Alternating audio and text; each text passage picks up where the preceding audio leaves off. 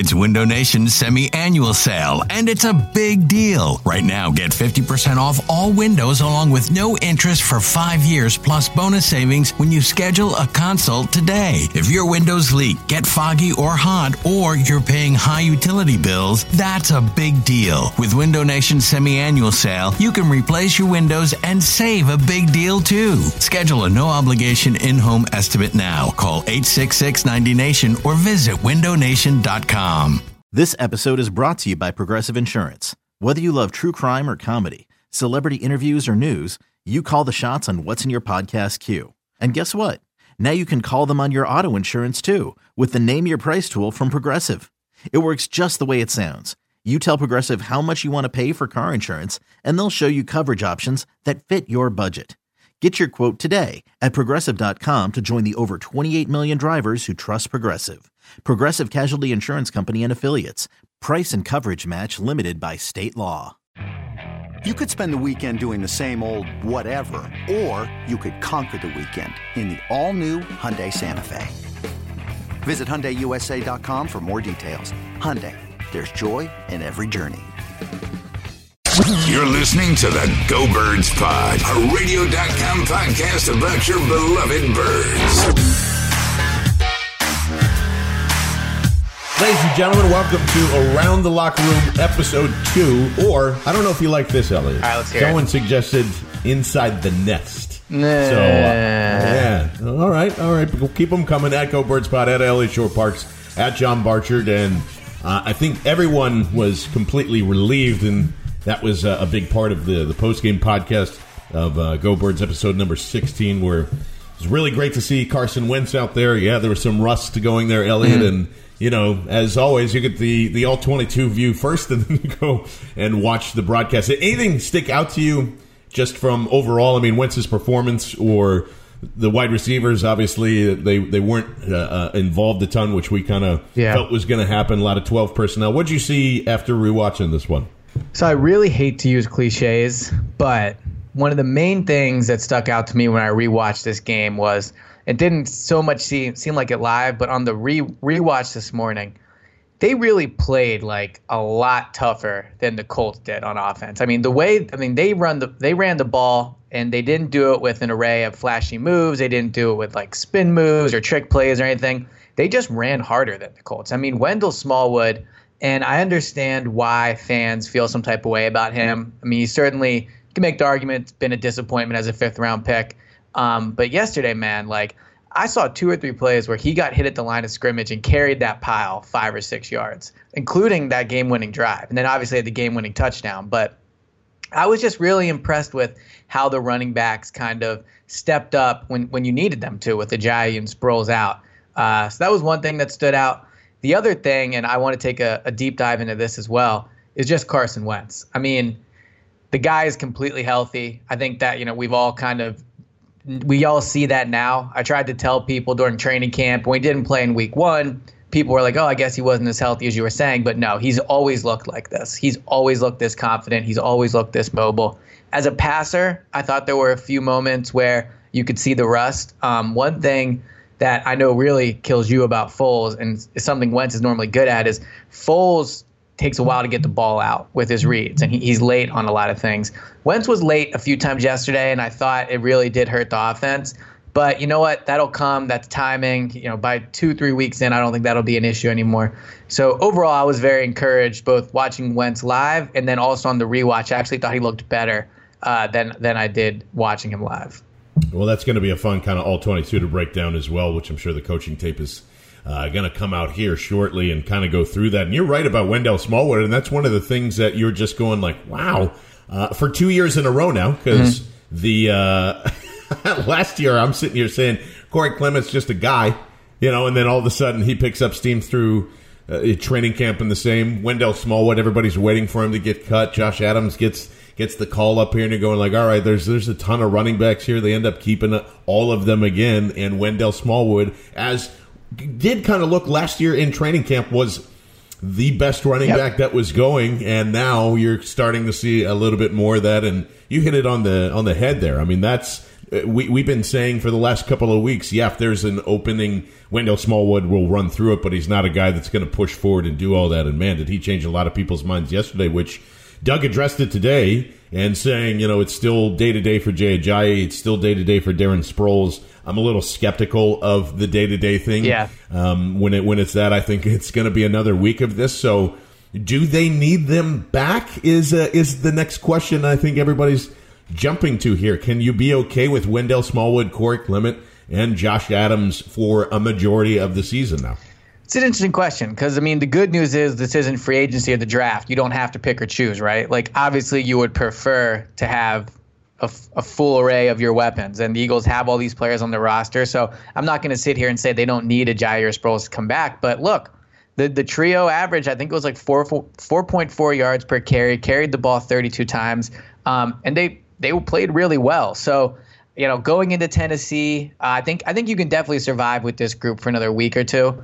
Um, I think Ajayi is the guy you want back more than Spro- Sproles, although Sproles as a punt returner was missed yesterday because Corey Clement's experiment as a punt returner did not go over well at all. And certainly there were some some weather conditions there. I would imagine played a part of it, but uh, that that's a need for the Eagles. They're gonna have to figure out what to do for that next week. But well, let me let me ask you real quick on that uh, ESP because uh, I know that Doug had spoke about trying to. There was a ton of packages apparently for Shelton Gibson to be in there. They just didn't get to him or whatever. Yeah. He had one snap on it. Like, why wouldn't he be a good alternative as a punt returner? And I know that he didn't have a ton of it, uh, or, or, did he? I can't even remember now if they stuck him back there during during a punt return. Certainly on kickoffs, and I know that's a completely different thing. And special teams coaches would get mad at me for saying anything, but if it, it was obvious to me that Corey had a little bit still lingering of that quad injury that was happening there. Why didn't you think they, they, they put Shelton Gibson or anybody else behind there? Well, I will say this year with the new rules, the kick return and punt return isn't as different as it used to be. I mean, it's still different, don't get me wrong, but that's one of the reasons they, you know, thought about potentially putting Sproles back there on kickoffs. Now they didn't,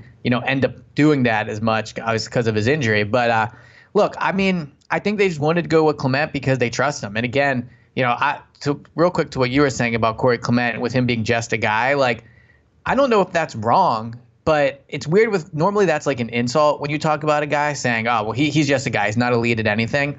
And I think that's fair with Corey, but the thing about Corey is like he just really knows how to play the running back position. He knows how to wait for his blocks to develop. He knows angles to take. He knows, you know, just simply he goes, you know, north south most of the time, and he's really productive. So I think that calling him just a guy is accurate, but with him, it's almost kind of a compliment. With the with just like mentally, he's very good at playing the running back position. Um, but obviously, as a punt returner, that's not working, and I'm I'm kind of surprised they put him back there, even just because he led the team in running back touches. I think he had like 19. Uh, he was involved in the passing game as well, even though Wendell had the long catch. Um, going forward, maybe Gibson is your solution, but again, like I, you know, I don't think he's that good at it either. I think that would just be basically you're putting another guy back there and experimenting with him. So I think that is one way you need Sproles back is is as a punt returner. Yeah, certainly, and that is uh, something that um, you know you, they're probably going to have as an X factor here because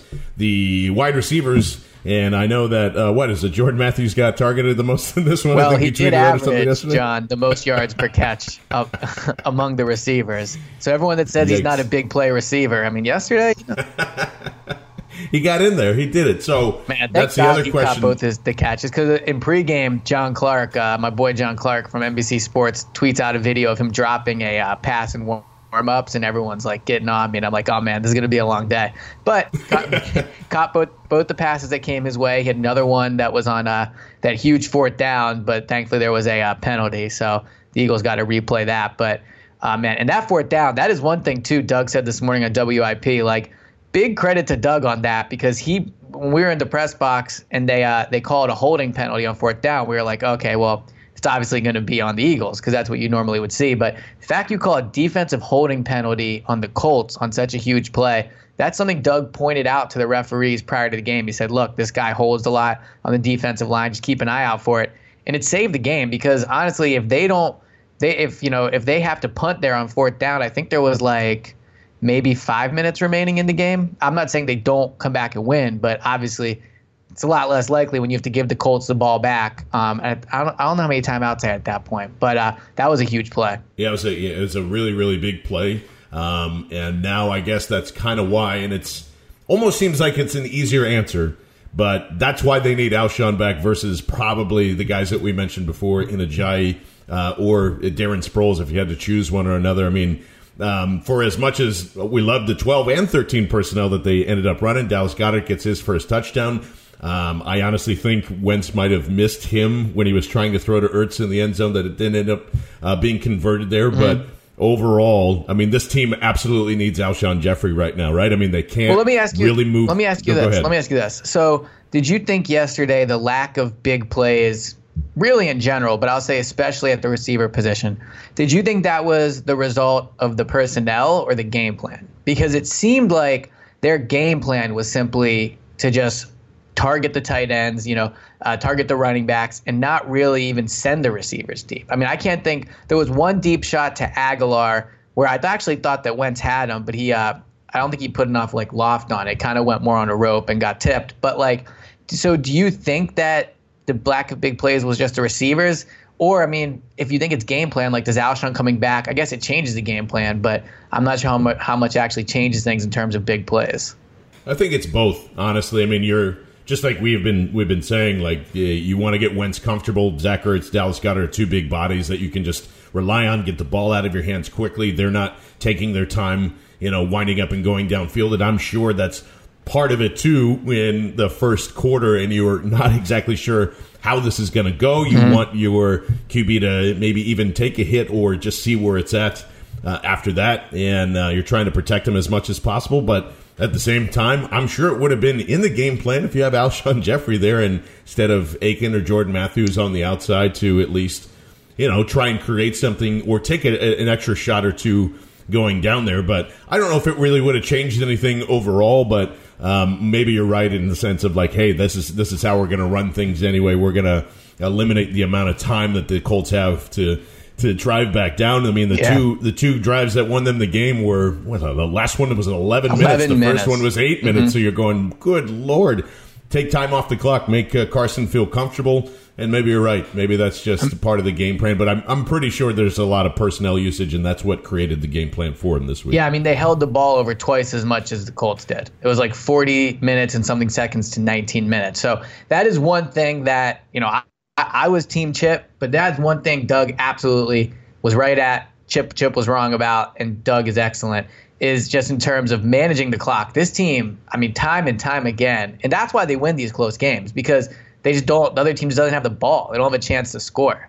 So that that was pretty impressive. But let me say one thing about Alshon, and I know that people are going to say, "Oh, Elliot just hates Alshon," but let me just th- throw this out there: that Alshon, I don't think like when him coming back is not going to it's going to have an impact on the offense for sure, but I don't think Alshon coming back is going to turn this unit back into like the 30 point per game unit that they were at times last year. I mean, when you look at Alshon's stats last year, and I know stats aren't everything, as you like to remind me, but I mean, well, as our good friend Teron Davenport used to say, yeah. it's just like a bikini; it doesn't show everything. Well, speaking so. of Teron, we we should have him on the pod one day this week. Oh no, he's coming. Okay. Yeah, it's already locked in. Boom. All right, cool. So, but here's my thing: is like there weren't many games where Alshon really. I mean, when you think back to last season, outside of the playoffs, and again, all the props in the world in for the playoffs, but in the regular season, like, what games would you say he really like dominated and like really changed the offense? San Francisco. And it was a blowout, though.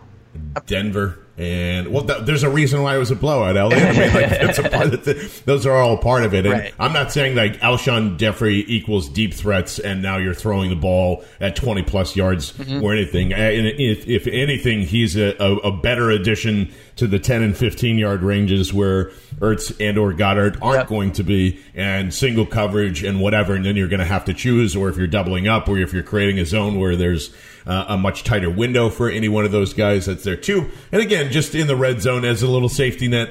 Uh, along with those guys, that's more of a playmaker than he is a safety net or somewhere in between there. So yeah, that that to me is the the bigger part of the offense, and they are. It's crazy though because we were expecting, wow, they upgraded speed, speed, speed. Shelton Gibson's now speed. You have uh, Mack Hollins, who's a hybrid of that. You've got Mike Wallace, who's speed, speed, speed and that's kind of lost now. That's still a concern, at least for me, that there isn't a lot of speed here, which would probably also continue to dictate the slower drives and the you know the time of possession stuff. And there's nothing wrong with that too because um, I don't I, I, during that broadcast rewatch. I, I'm curious if you have noticed anything, or not really noticed anything, but we pointed it out yesterday, just in terms of how much Carson knows uh, about what's going on at any given time, mm-hmm. checking this off, changing protections, trying to throw the defense off.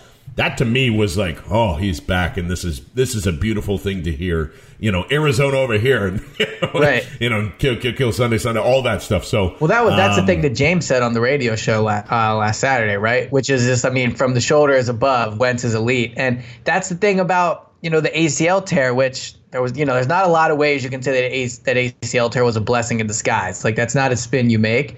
But I mean, the fact that he did, you know, he spent a lot of his summer in the film room because he was in Philly because he had to rehab and he has only so much work, physical working out he can do. So he had to spend that time in the film room. And look, I mean, I think really like the beginning of games are really when you see who game plans better and who coaches better because they're scripted plays, right? And in 2016, 2017, and 2018, on, on Wentz's first games, he's led his team to a touchdown on his first drive in each of those games. So the guy knows how to prepare. He knows what the defense is going to bring. I mean, he's good at predicting and out game playing the other team.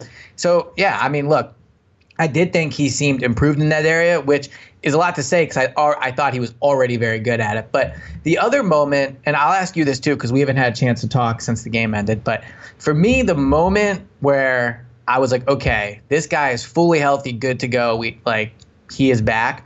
I think a lot of people would say it was that scramble, not for the first down, although that was impressive, but the one where he like kind of ran around in the backfield a little bit, and then I think the play ended up getting negated, but he threw it to uh, Ertz, um, you know, scrambled around there for a while. That one to me wasn't so much. To me, the big play where I was like, okay, he's healthy, was Darius Leonard got through uh, on a sack untouched, and he basically ends up kind of like sitting on Wentz's back. Like Wentz's legs are in the ground. Um, Darius Leonard's on top of him. Darius Leonard probably weighs, I don't have in front of me, you know, 280, something like that. I mean, somewhere around right, there. Big, yeah. big dude. And the fact that Wentz like supported him, held him up for a few seconds, never actually went down, if I remember correctly, or at least went down trying to throw it.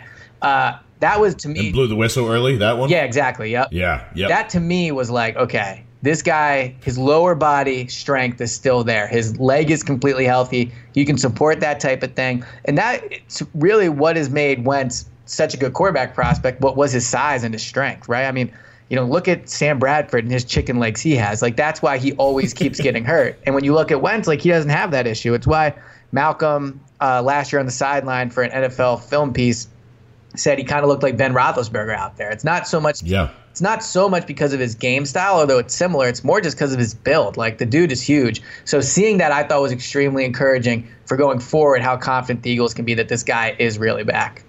Yeah, the dive for me was actually the first sigh of relief of just going, you know, all that discussion on cautious play and mm-hmm. like you got to change up your style and be you know, a little bit different. And he slid. Like there were points where he slid when he knew ugly slide. Like he's not going to get. It was a very ugly slide. That actually concerned me the most because I was like, oh god, did he just get? Did he just get his cleat like caught in the turf well, when, there when, when he was trying to it, pop up? When I watched it today, it almost looked like he slid while trying to avoid putting his injured leg in the ground because it was kind of like he went to put his his right leg in the ground first, which is the leg he was bending with, and then his left leg, which is the injured one, was like high up. So it was weird. That was one moment where I thought maybe he's thinking about his ACL a little bit. But the fact that he did slide overall, I guess, was encouraging.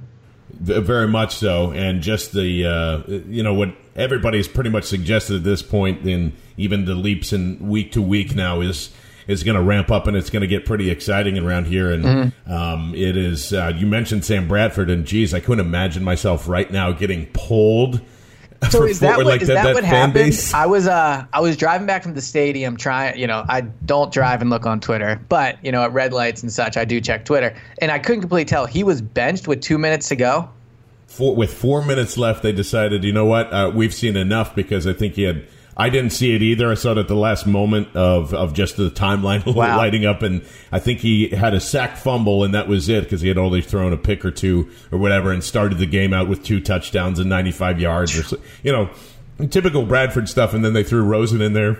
Mm-hmm. And just you know made mistakes with him too. I don't know what's going Ghost on. Ghost of quarterbacks past man. Like yeah, it's, it's twenty it's not great. So me sitting here and thinking, God, to be a Cardinals fan at this point in time, and all we have to worry about is this guy staying healthy once again, and he's just kind of fully fully going to be back in in the groove of things and mm-hmm. kind of kind of exciting moving forward here. So, so, it was it was brought up yesterday, by the way, Elliot. You know, and people keep asking. I don't see Kyle Shanahan doing much of anything because it's kind of uh, weird how I uh, I might have mistakenly said maybe I'd think about taking Jimmy Garoppolo just because of the mm-hmm. you know, Wentz's injury, and now he basically has the same thing except he has his IT band intact.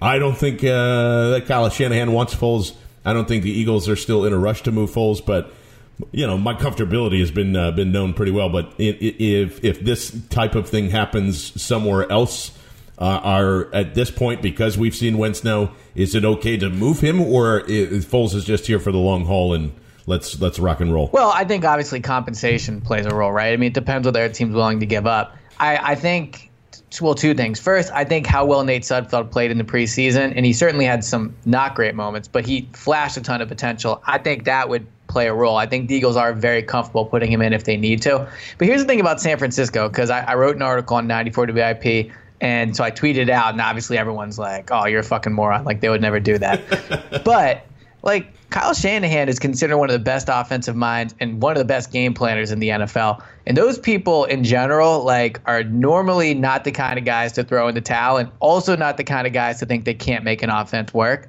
So if you if you're the Niners and you're sitting there this morning, and the report, I don't believe it's been confirmed that he's out for the season, Garoppolo, but let's just assume that that's going to be the case.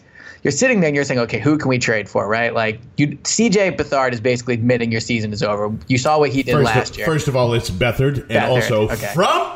yeah. All right. All right. All right. But um, he's terrible, though. Yeah. yeah, he's terrible, right? I mean, we Eagles saw that last year. So you so you're either going to make a move or bring somebody in. Maybe it's Kaepernick, which would be pretty amazing. But um, I mean, it's nope. it's Foles yeah. or Tyrod, right? Like, who else is out there that they would make a move for? Yeah, I'm not. I'm, I'm not sure. Or maybe they just kind of say, "All right, let's punt on this one and go get more talent to surround so Jimmy G next year." Like it's so early. It's tough to. And the thing about the Niners is they have a ton of cap space. So like bringing in somebody just for giving the appearance to the rest of the locker room, and the fan base that you're going to try. I think like it's they wouldn't have to maneuver a lot of stuff around. Like now the question is, what are they willing to give up in draft capital? Like if they offer a fourth round pick for Foles I would do it if I were the Eagles, but like I'm not sure the Eagles would, just because. No. I mean, you know, it, you know, he did, obviously has that Super Bowl success, and he would bring the same confidence to your locker room. Now, I do think the locker room is confident in Sudfeld, but it's just different because Foles has been out there and he's done it. Yeah, exactly, and that's part of the system too. And like you know, p- people are still, for some reason or another, not comfortable with Nate Sudfeld as a backup quarterback. And, right that's fine. That's their right. And uh, I don't know if a fourth would do it for me. Honestly, I think that's not worth doing it at that point, even Agreed. though um, it's uh, we we've kind of seen what he's done in the you know two regular season games and whatever. It's early. The thing that I think is interesting when we uh, go through all the all the different stuff, and sure, the secondary came up again yesterday, but even just going back, and I tweeted this out was just kind of comparing where it is. And granted, it's not the best comparison in the world because you know, people value different things. I don't really care about passing yards, but just for how an offensive moves. So I, I, want you to react to this, Elliot. In 2017, the Eagles were two and one at this point. They had 800, just over 800 yards, five passing touchdowns, 360 yards, eight yards on the ground, two rushing touchdowns. You compare that to this year and what they've done. Uh, a smidge under, and we know why. 667 yards passing, two passing touchdowns, 356 yards on the ground, five rushing TDs. So it's still seven touchdowns, just sliced differently, yep. 200 less yards passing. And then you look at the defense, which everybody goes, man, they're just not back to it. They're they're, they're not playing like they were last year. They've they've allowed less points this year from 68 to 55. Um, they're lower in rush totals. They're only averaging 61 yards a game as opposed to 75 of where they were at this point last year.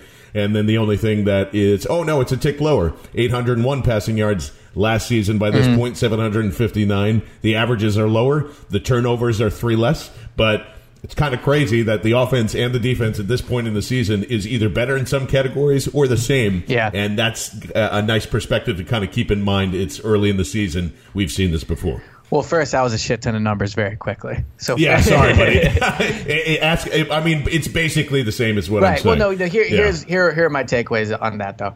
First, the defense. I think that might even just simply be a result of the fact they've played two games at home, whereas last year I believe they opened on the road the first two games this season before they came home. And as we know, the Eagles. Uh, yeah, no, they were. They, yeah, they were at Washington, oh, at Kansas City. And oh, you're right. I'm sorry. That's yeah, right. yeah, yeah. Uh, how how dare I? I apologize. um, I remember because I had to make that trip to Kansas City. But uh, yeah, yeah, no. I mean, I think that could be a part of it. You saw the Eagles defense at home yesterday played I would say considerably better. You know, obviously they did Tampa Bay. Now Tampa Bay has more weapons. Um, you can argue the quarterback thing with how good Fitzpatrick's playing, but I thought they played they played uh, much much better yesterday.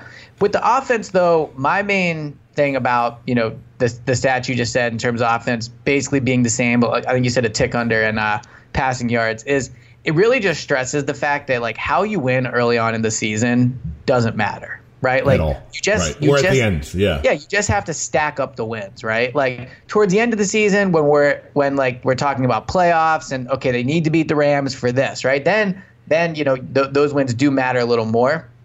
But now like all you got to do is make it. I remember the Eagles saying this last year when when Wentz went down was, you know, they had the luxury of winning all those not luxury because they earned it, but they had the the kind of insurance of winning all those games early where they were able to potentially, you know, like lose to the Giants if that would have happened and then you could still get that first round bye or whatever. So, you look around the league and like I, the Saints won yesterday, but they're kind of a mess right now. I mean, the Rams look really good, but like there's uh, the the Packers lost to the Redskins yesterday if I remember correctly. So, oh yeah, and not to mention the Bills took care Yeah, of. I, yeah, this is what I wanted to give you credit for. I gave you credit for on the pod. You might have been right about the Vikings. frauds, frauds. I'm telling you. But like, so you look around the league, and like, again, this is a perfect example of why I love the Eagles fan base so much. Is because we nitpick every little thing, and it's perfect because I love talking about every little thing. But when you look on the big picture and you compare year to year, like they're base, the Eagles are basically in a lot of ways the same team they were last year.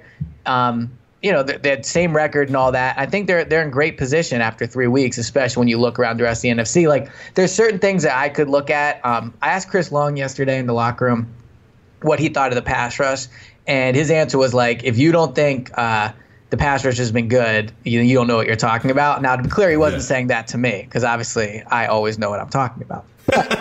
but I think like you know the point is fair to one where I think you know maybe you could nitpick about the pass rush, but I think they've they've been pretty good overall. I mean Fletcher Cox is playing pretty well. Derek Barnett, uh, we talked about it on the pod, but you know going into that game, I thought he was you know getting close to being something you talk about. Where like all right, where's Barnett making plays? He comes up and make a, makes a huge one at the end of the game. So I mean if you had to, and I'll ask you this, if you had to say like what's this the biggest area of concern, not like not like okay once once this person comes back like legitimate area of concern right now with this team i'm not sure you can really pick one out i mean they're running the ball well defense is playing good like what would be yours Well, just like you said, it would have to be incredibly nitpicky, right? Right. I mean, even even getting into the conversations again this week with the secondary, and I just don't. And not to say because I don't fully know. I don't fully know how you play the position. I've never played it before, especially at a professional level. What they're doing, but there are some instances where you got to know the basics of what they're doing as corners. Yep. You know, like you even hear things like, "Well, if Sidney Jones would have turned around in the end zone, it would have been a, uh, an interception." I'm like, Mm-hmm. yeah, but that's not the point of this. Is so the other guy doesn't touch the ball first, and you do that however you can. Yeah. Uh, yes, it is important to turn your head around, but not in that situation. You're trying to make them not score a touchdown. There. The same with some of the stuff that you would say, "Oh man, Ronald Darby got absolutely torched against Ryan Grant in that first touchdown." Yeah, but he was still in a great position. yeah that was a great throw for great better. catch Yeah, that, Yeah, you that's can't like kill you- Darby there. you just got to go okay and the same with some of the stuff that now even with jalen mills and people are saying you got to cut out the penalties don't disagree at all 100% i think if you're going to nitpick i'd probably start there you got to clean that up a little bit you got to not you got to make sure that they're not extending drives but it is also incredibly hard to be like hey jalen mills let no one get behind you okay got it and he did that Right. yesterday and then also go oh but also when Andrew Luck underthrows a football, um, you got to just play the ball and not the wide receiver and just like listen. Yep. Yeah. you know, No, it's incredibly hard to stop and do all that different stuff. I actually think one of them, the first one that they threw the flag on, was pretty ticky tack. I mean, Agreed. there's there's, but it's going to get called every time. Like that's just the league. You have to understand that too. Uh, I don't think anybody did anything glaringly wrong yesterday. It's just sometimes you got to tip your cap. Sometimes it's really difficult, and sometimes you got to understand the position a little more. Same with Chris Long and the pass rush. I think they've been phenomenal. Uh, I did agree with you yesterday, though, that when they had their main four in towards the end, they did look a little gassed. But outside of that, um, I, it was a great game by the defense. So my main concern, like legitimate concern, I would say, is probably overall the special teams. Just because Jake Elliott, like, and the miss yesterday, it's hard to kill him for. It's in the rain, it's windy, it's 55 yards. Like, that's a very tough kick. But overall, I think he's been. I feel like shaky. I mean, I mean, how do you feel every time he goes up to kick? I would say every time he goes up, I wouldn't say I have like a, a supreme amount of confidence it's going in. Like I think he's been fairly inconsistent. Well, let's see what what is he at now? He's got he mixed missed one. Oh, the field goal in Tampa. Yeah, right? didn't he miss an extra point? I feel like he missed an extra point, but we could just be in my head. Right. Um, but the fact it's even in your head, the 55 yarder. The fact yeah. it's even in your head to me shows like there doesn't seem to be as much confidence with him this year. And I'm not signaling out Jake Elliott as the whole reason. I just think in general, the special teams, like when Chip was here, that was one thing Chip did well. I mean, the special teams were not just the best in the league; they were like an, a threat every week. Like you had to be afraid of that unit, whether it was blocking kicks, returning kicks, punt returns, all that stuff. I think you know, with with Sproles out, and honestly, I don't even think Sproles is that big of a threat anymore as a punt returner. Like punt returner and kick returner to me is a big issue for this team because they're going to be in a lot of close games. Cameron Johnston has punted well, which which is good, but if you're going to be in close games, like special teams can be the difference. And I'm not sure they have the same playmaking special teams unit that they've had in the past. Uh, this is where perception and reality clash a lot of the time. He's actually perfect with extra points. There you go. It's just right. yeah, just just three for five I did, but I had to double check. I was like, wait, did he? Because it feels like he almost. So he's three too. for five on kicks, though. He's three for five. Oh right, one, one against Tampa and one yesterday. Yeah. Yeah. So I, I'm I'm not concerned about that as much, but I would agree that's probably the thing that is holding that X factor part back. I'm not even sure, and I know he's done it before in the past. I'm not sure Wendell Smallwood's a great option. Um, I know, granted, injuries and things like that, but you got to. Right. I mean, DeAndre Carter, Doug, can return kicks. He your can boy. at least do that. He's got some speed too. So I just, think you just between... hate to see my boy winning and your boy on the practice. That's probably right. oh, we you did have a good idea though. Like we should adopt a yeah, new the, person every exactly. time that they go away. So we'll have to we'll, we'll come up with something fun there. But yeah, there's uh, th- that could cost them at some point. Um, but to me, and maybe this isn't a popular take, if you are if it comes down to special teams every single time you, you probably should have lost the game to begin with. That's just my my my kind of uh, thing on it. I think Jake's going to be fine, but uh, yeah, they it would be nice to, like you were saying before, have Darren Sproles back to be that X factor at the punt return. So, anything else happen in the locker room of note, or just any observations from the uh, the broadcast there, Elliot? Not much in the locker room, honestly. Like it was it was pretty empty, which is weird for a post game locker room. Like normally, when we by the time we get in there, you basically see everybody. I mean, during the week at the NovaCare, it's like you know maybe you see Corey Clement on a Thursday, but he's not in there on Friday, type of thing. But you normally see pretty much everyone in the locker room yesterday, and for some reason it felt empty. I don't know why that is, but can I give a few takes on on my boy, on my boy J Matt? Oh, I, I mean, like I was. I was, I was hoping we, we wouldn't have any, but here we go. We'll well, fire him up. Here's the thing I would say about him. Like, pretty discouraging sign that they have him on the outside, right? I mean, he yes. he didn't play a ton in the slot, and he didn't really play as much as I expected in general. I think he was like 30 something snaps, maybe about 40% around there. But if they're going to play him on the outside, that's not a good sign for when Alshon comes back because obviously he's not going to be taking any snaps from Alshon. Now, I mean, obviously he, taught, he caught both the catches his way, but he's just not an outside guy. So I think maybe something, you know, this is not going to work out as much as all of my bravado the last week might have predicted. Yeah, I might have a feeling it's bye bye time um, when Alshon comes back. That's my theory on it. You think they'll cut him though? Because Alshon's already on the roster. So to me, I, to me, it's the Mack Hollins, Mike Wallace thing. That would be, that would be like the moment where they'll have to decide, right? You, I, I would think so, and. Um, maybe this will burn me too, but I think Shelton Gibson outsnaps him once Alshon does come back and kind of has that. That's like I was saying, they need speed somewhere. I mean, Alshon's a big body. You have speed with uh, with Agholor and him on the on the side, even if it's just like the the pose of a threat for a little bit, or just toss one down there.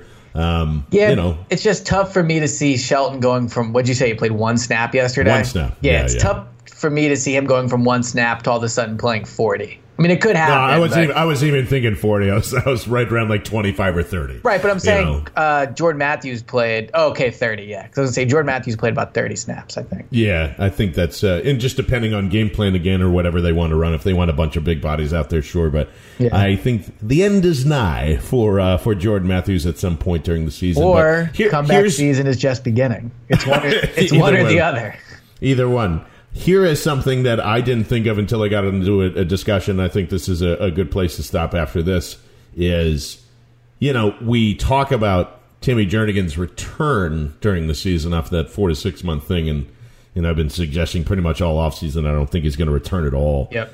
But uh, that's something that doesn't come up in the conversation when you're talking about Mack Hollins and when you're talking about Mike Wallace and all of that, because again, they can only designate two to come back from there, as you've pointed out many times. So, Well, wait. Let me ask you Even- something, and this Yeah, might be a moment where everyone tweets us and says how dumb we are. But now, I don't think Timmy Jernigan would count as one of your two you bring back because he's an NFI, right? Because last year with I don't Sidney, know the he- rules. Let me see. Yeah. because because like he was he's not on IR. Timmy Jernigan's on like the NFI list, which is you know for those that don't know, and it sounds like we barely know, but for those that Oh don't no! know, I, actually, now that I'm thinking about it, I'm pretty sure NFI and IR are are designated for the same things because um, it's it's the same. It's the same when you cut a guy. It's the same when you uh, put a guy back on an active roster. It's treated as such. well, I'm I guess my sure. point is they would obviously have to cut a guy to put Jernigan back on the roster, but I think I just wonder if they could bring back two guys off the IR and bring Jernigan back. Is my question. Let me see here. Um, non-football injury list. The NFI covers injury sustained for players' uh, final college season or nothing to do with that. Uh, but if cleared from NFI or pup list, players cannot go back on the list. The player will have to be cut or placed on the injured reserve Right. list. Uh, the rules are when a player and if I can come back on the field are the same as those on a pup list, so it's the same rules. So yeah, it you it, it looks like you wouldn't be able to bring back Timmy Jernigan. Correct us if we're wrong on that. If Yeah, if I'll, I'll ask get the Eagles when, we, when we're done with Yeah. this, and I'll tweet it out. But I'll look forward to seeing what people tweeted us about their interpretation of the rules. But re- regardless, it's funny you brought that up because last week I was tweeting and talking with different people, and you know, you talk about okay, out of the out of Richard Rodgers, uh, Mike Wallace, and Mack Hollins, and is there a fourth? But out of those three, you know, who who would be the two you take back? And you don't even bring up Jernigan. Like he's kind of like a forgotten, forgotten man. about. right? Yeah. But I think Nod has played better than I expected. He's played pretty Certainly. well. Certainly, yeah. and So there's a lot of people that are reacting the same way as that too, because after you know the training camp session he had, I I don't think it's necessary to bring him back Mm-hmm. uh, at, at this point in time. So I that's the way I would lean. And uh, any I'm any concern really about uh. McLeod?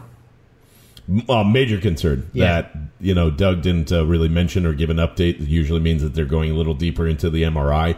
I don't think it's anything ligament. If I'm just you know trying to predict some things, it it mainly looks like it's a sprain or something like that. But man, I don't know if you.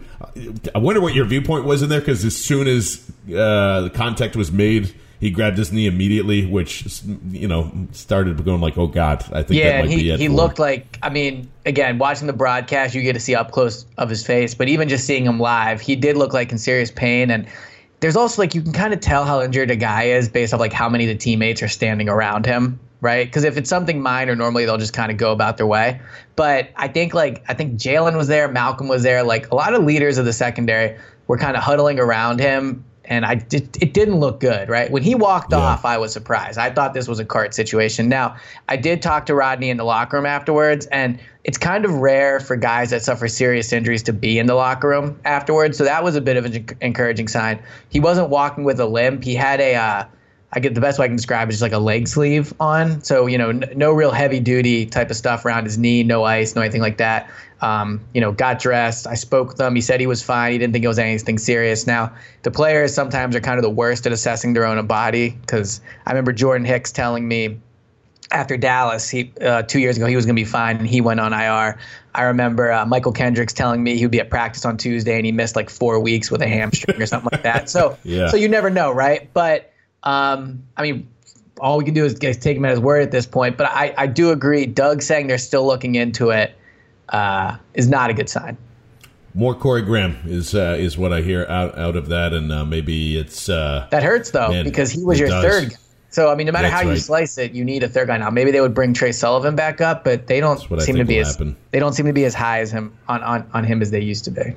Yeah, it's amazing how many um, things that we discussed in the offseason about this team needs to get back to, to health, and then you've got more guys that are getting dinged up left and right, and and just like I was saying with uh, with all of this, and you were saying it too, the beginning of the season, it's just trying to find those wins wherever possible, and then just everybody knows when when it's time to turn it back on again, or like when guys are going to get healthy. Yeah, um, you don't want them injured, but in the long run, it might really benefit this team because if you're stacking up win totals during this period, and then you have more healthy guys coming back, it's usually usually a pretty good sign there. So, uh, Elliot, we appreciate it, buddy. Mm-hmm. If there is uh, anything that uh, comes across your desk, let us know. And uh, 94WIP.com slash GoBirds for all the necessary things that you need. Anything uh, before we close out here?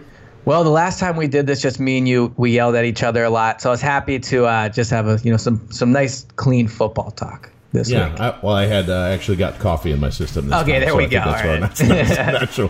For Ellie Shorr-Parks, I'm uh, John Barchard. Uh, this has been Around the Locker Room, episode two, right here on radio.com and Sports Radio 94 WIP.